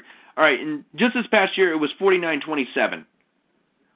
So and here's the thing: the, the the players they actually get paid for this, and the NFL puts and here's the thing: the NFL they pay for these players trips. First of all, I hate that rule. If you're going to send them to the Pro Bowl, you have them pay for their own goddamn rooms. You have them pay for their own damn uh, flights to Hawaii. Do not pay for these players. And then I get that there's a lot of excitement with all these players, but again, with the NBA All Star Game, um, it's become a. I think the NBA All Star Game is actually a real more of a joke than the Pro Bowl, really. And I know I've been talking more than you have, Chase, but I want your take on everything, really. Okay, so listen, the MLB All All All Star Game, kind of a joke. The players, you know, there's not that much fear of being hurt, so the players have more incentive to uh, to to play to play hard, right? And I and I know that the you know the the winner of the All Star Game gets home field advantage in the World Series. Um, so that's something, you know, that's something of an incentive to play well because if it goes to a game seven, like it has the past two years, then I did it go to correct me if I'm wrong. Did, was it six or seven games was last year? Um, I think it was uh, six games. Okay. Um, but in a situation like two years ago, where you know you're you're down to the last game, you want the home field advantage, and I I didn't do this prior to talking, but to see who won the the All Star game um, two years ago when the Royals were in it and lost would be would be interesting. So so there's there's something there. 190 points in the NBA All Star game is ridiculous, and and yeah, people want to see dunks. People want to see points scored. Everybody loves scoring points. I think that's why hockey and soccer are unpopular, um, at least in America, is because both those are, generally speaking, relatively low-scoring games. Um, and I let me let me go ahead and point that out for you real quick. I think a lot of people in America don't like hockey and soccer because they don't have the patience for it. Now, I I see a lot of people saying, "Oh, uh, baseball's a boring sport because there's not a lot of stuff going on." What about 19 what about the 1990s? There was so much popularity with baseball because there was home runs getting hit. Now there's not. I think people who say that they don't like this type of sport because it's so slow or because there's not a lot of action, they have a very small attention span. I'm going to say that because everybody has a small attention span. Well, yeah, but I'm but I'm going to say this: if you don't have the patience to actually watch the game, you, you shouldn't be watching sports at all. But I will say this though, the MLB All Star Game is a joke as well because I mean, let's face it, it didn't really. It started getting to be a joke really about I want to I want to say about maybe five years ago because here's the thing with the MLB All Star Game now, it's all about Nike featuring new gear. It's all about these companies featuring new gear because you see a lot of these players wearing like highlighter like bright ass gloves and shoes and really again I think I think that that all sporting events should really do away with the with All Star games because it's unless the, the the teams take it seriously, unless the players take this thing seriously. Yes, the skills competition or the dunk competition for the basketball. Okay, go ahead and have some fun. The home run derby, go ahead and have some fun. Uh, but again, with the Pro Bowl, I want to see a game. With the NBA, I want to see a game. With baseball, I don't want to see advertisements. I want to see a game. That goes with every single All-Star game sporting event. And I think that and I think that that's what, you know, a lot of these leagues need to do. So, so yeah, you're I I'd love to see a game. Um the the funny thing about the the, the Pro Bowl and the uh, the Pro Bowl, the, the NFL's All Star Game, is that there's really no event like there is. You can have a slam dunk contest or a home run derby. Like what? What are you going to do? Throw see how far the your quarterback can throw the ball, and like what what is there to do there? But um, you know, people want to see action, and if the league is going to keep, if any of these leagues are going to uh, to keep their All Star, their version of the All Star game, they need to give players incentives to play it. Besides, you know, oh, you get a free trip to Hawaii, or you know, um, or something like that. You have to make it worth something, and and I I have no speculation as to what that could be for um, for the NFL or the NBA. Um, I mean, the NBA could obviously, since it's a series-based thing, they could do the same thing where the the winner of the All Star game, um, you know, has home court uh, in the in the final game. But that you know, at the same to- token, that's not really enough because a lot of these series don't go to seven games, and whether that's just because there's a, a, a great skill gap or if um, you know, generally speaking, seven games is they just don't for for one reason or another. Is probably some math statistics, whatever that is going into that, um, but they just don't. So there there needs to be more incentive. Yeah, I full heartedly agree. All right, we we gotten off topic enough, man. I think we need to get back to Mariners baseball. We got to talk some more Mariners baseball, and and and first of all, uh, I want your take on the guys that you're most anxious to watch play for the Mariners this year. I mean, first off, we got so many guys. We got a couple guys who are back with the team. We have new guys, and again, this is this is going to be an interesting year to watch. And I want your take on the guys who you believe are the most exciting to be anticipated to watch this season for the Mariners.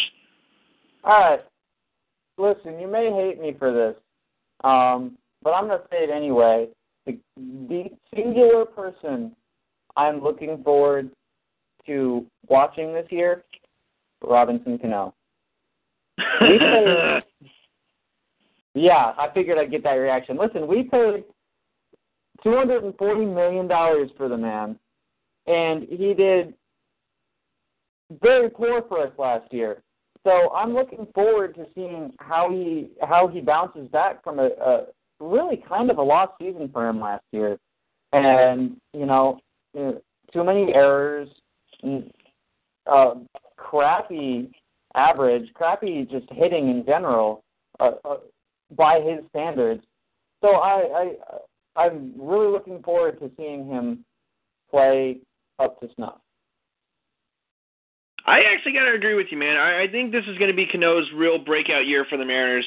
Um, another player that I'm really anxious to watch for this season is Franklin Gutierrez. Because here's the thing, Goody, Goody is finally healthy, and I think we're ready to see a Gutierrez like last year. And here's the thing, he's not going to play every day. Yes, I get that, but I'm still anxious to see what he can do coming off a season like last year. And I'm most excited to see that because, you know, last year Franklin Gutierrez, I think Franklin Gutierrez really should have been maybe even the runner-up for the for the MLB Comeback Player of the Year award. I think he really should have won it.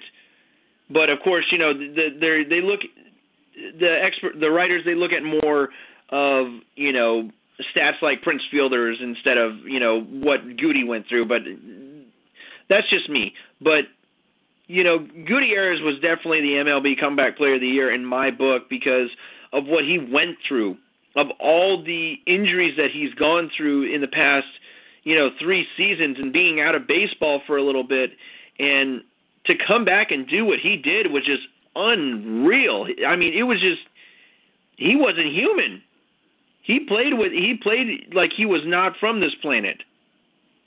Oh, you're absolutely right, and we've said this plenty of times before. The dude's got a gold glove. The dude is a he's the dude in the outfield. So um so to have him come back and and uh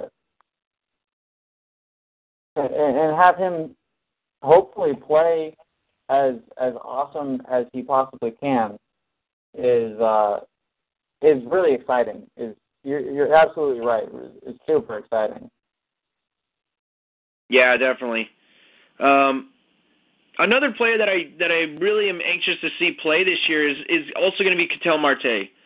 Um, again, you know, last year was just amazing to to watch him play, but you know, let's see what he does in his full, first full complete season And is he going to be like Brad Brad Miller, where he had a great year coming into, you know, half a season, and then the next year he just completely flops eh, because pitchers finally figure figure him out, and he can't figure out pitchers. But you know, he's he's one of the other guys that I'm that I'm really whoops that I'm most uh, that he uh, again I'm really most anxious to see that because uh, let's face it I mean let's face it Ketel Marte is possibly one of the few guys that you can consider as kind of one of the Mariners superstars. I mean, again, you have we have Nelson Cruz, we have Felix, we have Seager, we have Cano, we have all these other guys, and but again, you know, that's the man that I consider. That's another guy that I consider to be a superstar for the Mariners. Absolutely, absolutely, and we, you know, we. I feel like we've talked endlessly about all these these these players. I cannot I cannot talk right now. Um, but yeah, we we've talked countlessly uh, about these players, and and I I think it's just a sign that baseball season just needs to be here already. Uh, real quickly, did you see? Uh, I'm assuming you did that the Mariners uh, over under for wins this season is 83. I did, but did you actually hear that Ryan Divish, who actually writes for the Mariners, he actually I don't know if he was joking or not, but he had a. Uh, I have a friend who was doing uh, an interview with him, and he has the Mariners projecting at 63 wins, but I think he was just joking. Because I mean, let's face it, Ryan Divish is one of the real kind of like class clowns for the Mariners. Yeah, you know, I really hope he's joking. Because 63 wins is ridiculous. There's there's no reason the team that we have shouldn't be at least 500, especially coming off at, coming off after last year. Yeah, definitely. And uh, uh, I also want to. We also want to send out our uh, prayers to uh, a marriage broadcaster, Dave Sims, who uh, uh, he actually had surgery for prostate cancer, and he's uh, undergoing recovery. And uh, we want to say this, Dave. We we we send nothing but our best wishes for you. We uh, we can't wait for you to come back, and we hope to hear more boomstick babies from boomsticks from you. And again, you know here's the thing. I may hate on Dave Sims a lot, but you know, come on, the guy is the guys are are play by play announcer, and he does get excited, and I do sometimes like what he does. But uh, again, it's it's our thoughts and prayers are with Dave for for for a healthy recovery. Absolutely. Good luck, man. Alrighty, so uh, we are all done with Mariners talk, and uh, we're to take an, we're to go ahead and get into our final break. And when we come back, we're actually talking about something that uh, is actually going to be happening next year, uh, the World Cup of baseball, the World Baseball Classic. And so we'll take a break and be right back.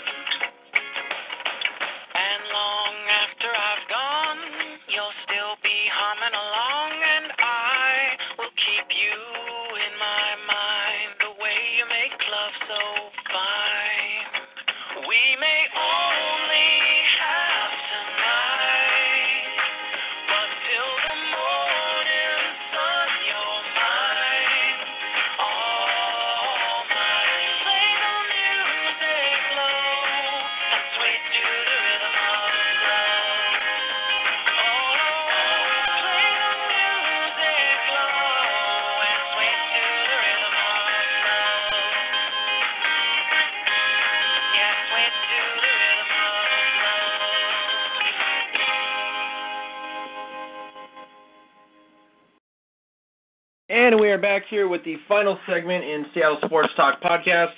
Uh, having some technical difficulties here, real quick. We gotta hang on a sec. I will get uh, Chase unmuted, uh, or I don't know if Chase is unmuted right now. Can you hear me, Chase? Okay, well he can hear me, so uh, he is muted right now. Hang on a sec, Chase. Let me get this uh, figured out real quick. Oh my gosh. See, this always happens during the podcast. I mean, for some reason, we can never go one podcast where we do not have technical difficulties. And and there we go. Chase, you're unmuted now, man. Ah, thank you, man. I can't. It's not a podcast if you can't hear me. If I'm not present. Well, here's the thing. It's also not a podcast if we don't have technical difficulties. It seems like every single pod we have difficulties, and It, it, yeah. yeah, it's it's annoying. But hey, uh, what are you gonna do though? You got to work through them and, and just keep trucking. Definitely. And uh, our final segment is something that uh, a lot of people don't uh, really talk about a lot. Uh, the World Baseball Classic. Yeah. Yeah, And- uh, up there. Yeah, we're we're only one year away from the uh, from the from the third World Baseball Classic ever played, and I will say this: uh, Sydney or the Australian national baseball team, uh, which has Dylan Unsworth, who is another Mariners prospect who uh, was with uh, the Rainiers last year, uh, also former Mariners Ryan Rowland-Smith and Travis Blackley, uh, put on a real show against South Africa, and I will say this, man. It, it was. I actually watched them last night, and it was actually really. Uh, it's actually really fun to watch other team, other countries' baseball teams play. But I will say this about South Africa: uh, they have a terrible pitching staff. I mean, uh, it was six-five going into the bottom of the eighth inning, and Australia just lit them up for uh, six runs, and it was a twelve to five Australia win. But uh, the upcoming qualifier, the next qualifier um, for the World Baseball Classic is set to start on Thursday, March 17th. And the qualifying teams are the Czech Republic, Team Mexico, uh, Nicaragua, and Team Germany. That's something that's going to be interesting to see. The German team? I never even knew they had a baseball team. Yeah, you know, when you think baseball, primarily you think the United States and Japan. Uh, you all of Europe just doesn't really come into mind since that's a very uh, soccer-oriented continent. The word I'm looking for. Um, so yeah, it's it's going to be. Su- I'm super curious to to see them and watch them and how they play. Yeah, definitely. Uh, the uh, following qualifier uh, will start on uh, March 17th. Uh, in the third qualifier, we have Team Brazil, Colombia, France, and Panama. Both Panama, I, I see baseball played in Panama, but you know, with France and Colombia and Brazil, again, those are again primarily soccer-based countries. So it's again, it's fun to watch this type of baseball. You know. Oh, hundred percent, hundred percent. Um, you know, and I think a lot of people say the same thing about the U.S. in the in the World Cup. The U.S. soccer, what? And then you know we get to the the quarterfinals of the uh, of the big tournament. You know, we win our uh, our I'm blanking on the term right now. Um, but yeah, so I'm, you know, when you think baseball, you think Dominican Republic, Puerto Rico, the U.S um, like Central America and up, and maybe a little bit of Canada. So it's um, it's exciting. It's exciting. It's it's something to look forward to, and it, it you know, there's the whole thing with oh, it interferes with the baseball season. But but look, soccer players deal with this every four years, so baseball players can too. Along with uh, NHL and NBA players as well. Yeah, yeah, hundred percent. And then uh, So- right after, go ahead. Oh no, I I wasn't really gonna add anything, so go go for it.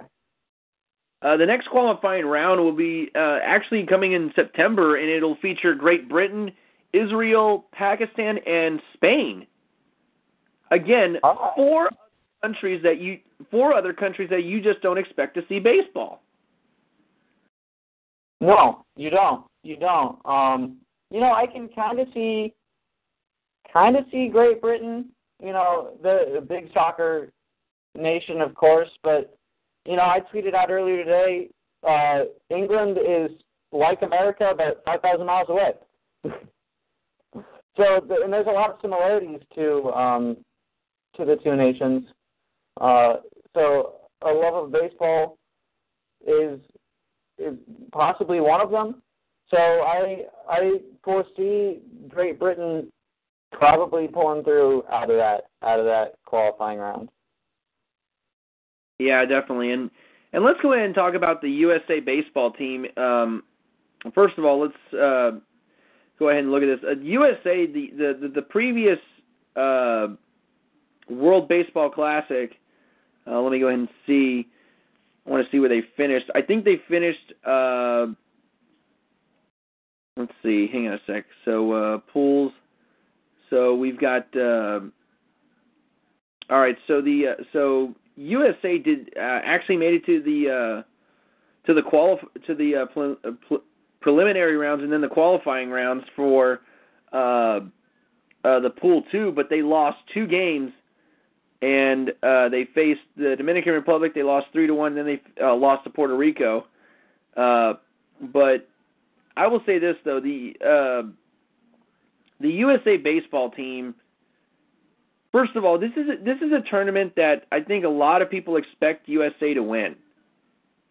And first of all, it's not that hard. It's it's difficult to win because with with baseball, you have t- you have countries like Japan, uh, Dominican Republic, uh, and uh, and tell me uh, Cuba, who have uh, ba- just complete ballers on there, and along with Korea, and it's it's been incredibly difficult for the USA. And last year, though, with the, with the team that they had, with Giancarlo Stanton and the pitching that they had, and you know, it was kind of a it was a huge letdown to see the USA uh, really play poorly the way they did.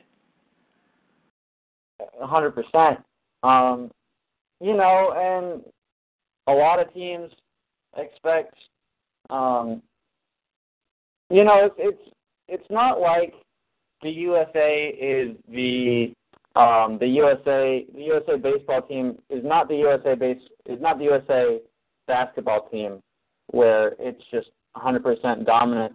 Uh, I, I'm not looking at stats in front of me right now, but the major league is dominated by Dominican, Puerto Rican, um, and, players from you know Japan is even throwing up there. A lot of the players are not in the MLB are not from the United States, and a lot of good players are not from the United States. So people are expecting it, but um, I think you hit the nail on the head. Is it's just not possible to to live up to 100% of the expectations that um, that, the, that that they have. Yeah, definitely. And uh, I want to say this: Australia um, is one and eight in World Baseball Classic play, and the only win that they have actually ever had was a 17 to seven win against Mexico. But in the 2009 World Baseball Classic, the USA um, was eliminated in the first pool. So they was an early exit. They beat Venezuela 15 to six, but then in the uh, in the round to, to to decide it, they faced Venezuela again and got beat five to three. But you know, and and let me go ahead and look at the world the first World Baseball Classic, and I want to say this: the first World Baseball Classic in 2006, which featured Ken Griffey Jr. on the uh, on the on the roster for the for the for the USA. Uh, this USA team came close to winning it all, and the the here's the the game against South Africa that the United States played. They won 17 to nothing, and Junior drove in seven runs in that game and hit two home runs.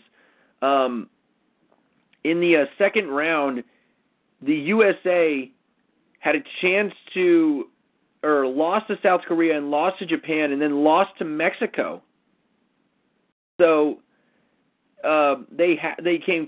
Uh, first of all, the big thing with USA is they nearly beat Japan. If Griffey would have gotten a hit in that game, they would have moved on. But due to the fact that they uh, the United States was outrun. That's how they actually determine if it's a tie. They were outrun, um, and so they went on. So they so they got, uh, or so Japan moved on because Japan was one and two, and Japan actually won the uh, the World Baseball Classic that year, and they won it the next year.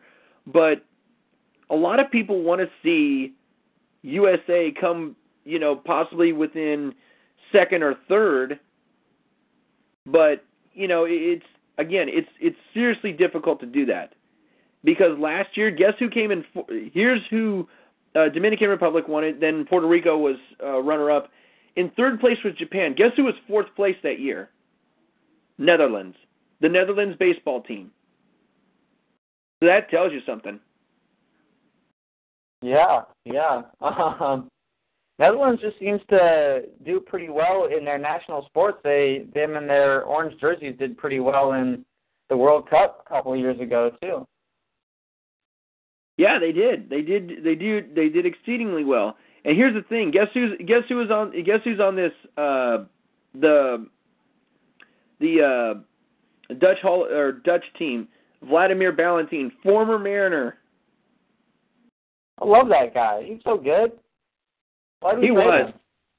He was, and uh, also on that team uh, back in 2000 and uh, let me go ahead and see. Was it 2000 and? I need to see this. I think it was two, the first one that uh, it was played. Let me go ahead and make sure that it was first one, but the uh, yeah, or actually it was in the second one in 2009. Featured a Dutch team with former Seattle Mariner Greg Halman and that one actually was uh so it, it, every time I mention Greg Halman, it always it kind of chokes me up. But you know, it's it's always good to mention his name because, again, he's still missed truly with this Mariners team, and his life was tragically cut short so badly. Yeah. Yeah. Yeah. Def- that sucks. It, it does, it does. But um, I want I want to get your opinion. I mean, looking at what the USA is going to possibly face this in this upcoming, you know, uh, World Baseball Classic, I want to say this. I want to say that the pitching needs to really improve because I mean, first of all, you know, there's not a lot of American-based players who have put a name for themselves. But if you're going to put together a World Baseball Classic team and not have Clayton Kershaw on it, something's really wrong with you because well, of course he's going to be on it, right? Well, he wasn't on it uh, a couple of years ago, and he was still one of the best pitchers in baseball at the time. True. Also true. But the the well, I mean, I, I think I think we got a I think we got a decent shot. You know, we got Mike Trout, um, Bryce Harper. Both of those players, I think, are are really hitting their stride when it comes to um, consistency and uh and, and power and you know they're both fast fast guys i i, I don't know i i'm just a fan of those two players in general but with them and hopefully clayton kershaw uh and i mean every time i think of of good baseball players um they're not from the united states you know big Papi's from puerto rico no, I don't. I don't even know. But um, uh, all of these good baseball players that immediately come to mind are not from the United States. So it's gonna be it's gonna be a, a tough road ahead. Um, is it possible? Yeah, anything's possible. Is it probable? I can't say that it's it's very likely, unfortunately. All right, so here's the roster that featured in 2013 for the USA. First of all, Steve Cishek was on that team. So let's go ahead and give. Yeah, he Shout was. out. Big shout out. Um, the pitching featured Ryan Vogelsong, Vinnie Pestano, Glenn Perkins, Craig Kimbrel, Derek Holland, David Hernandez, Luke Gregerson, Gio Gonzalez, R.A. Dickey, Ross uh, Detwiler, Tim Collins, Cishek, Mitchell, Mitchell Boggs, Heath Bell, and Jeremy uh, Affeldt. I think that's his name. So I have to say this. Only Gio Gonzalez and Craig Kimbrel really stick out to me and Steve Cishek because that was a terrible pitching that they put together against the best in the world.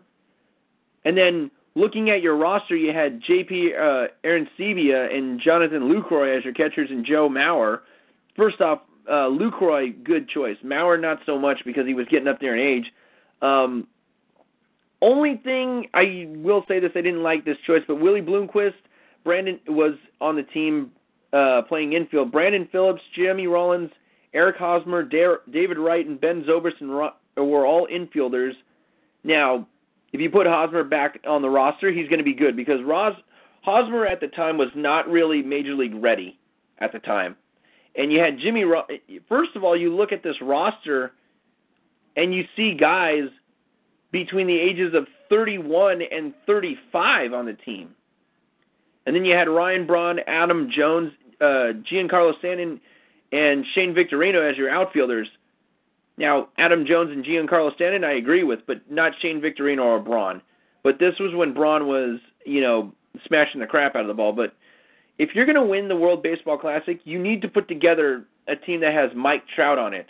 But Absolutely. here's the teams actually have the right to tell their players not to go.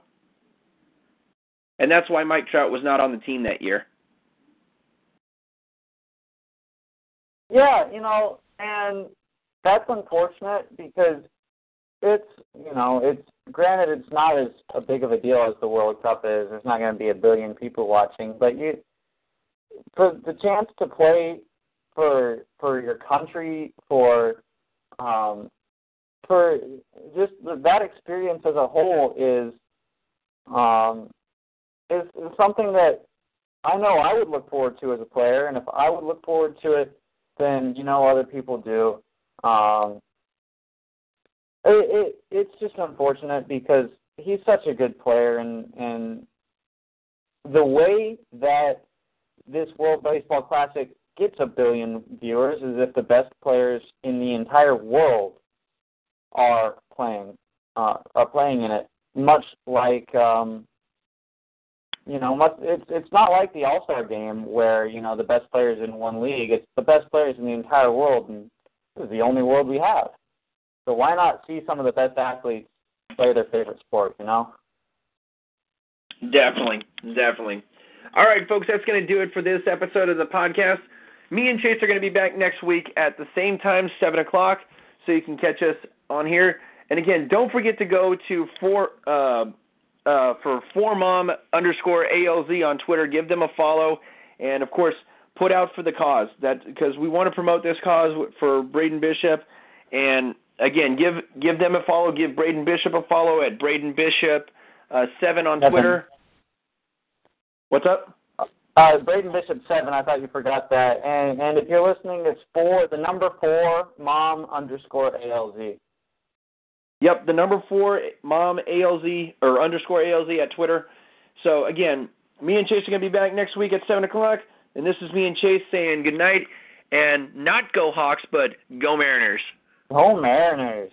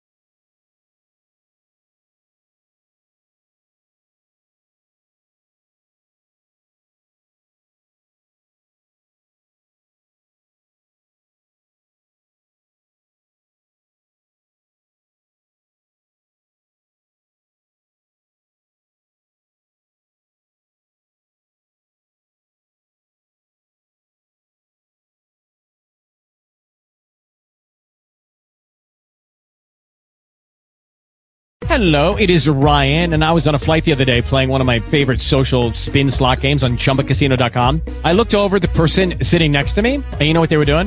They were also playing Chumba Casino. Coincidence? I think not. Everybody's loving having fun with it. Chumba Casino is home to hundreds of casino-style games that you can play for free anytime, anywhere, even at 30,000 feet. So sign up now at ChumbaCasino.com to claim your free welcome bonus. That's ChumbaCasino.com and live the Chumba life. No purchase necessary. Group. Void prohibited by law. See terms and conditions. 18 plus.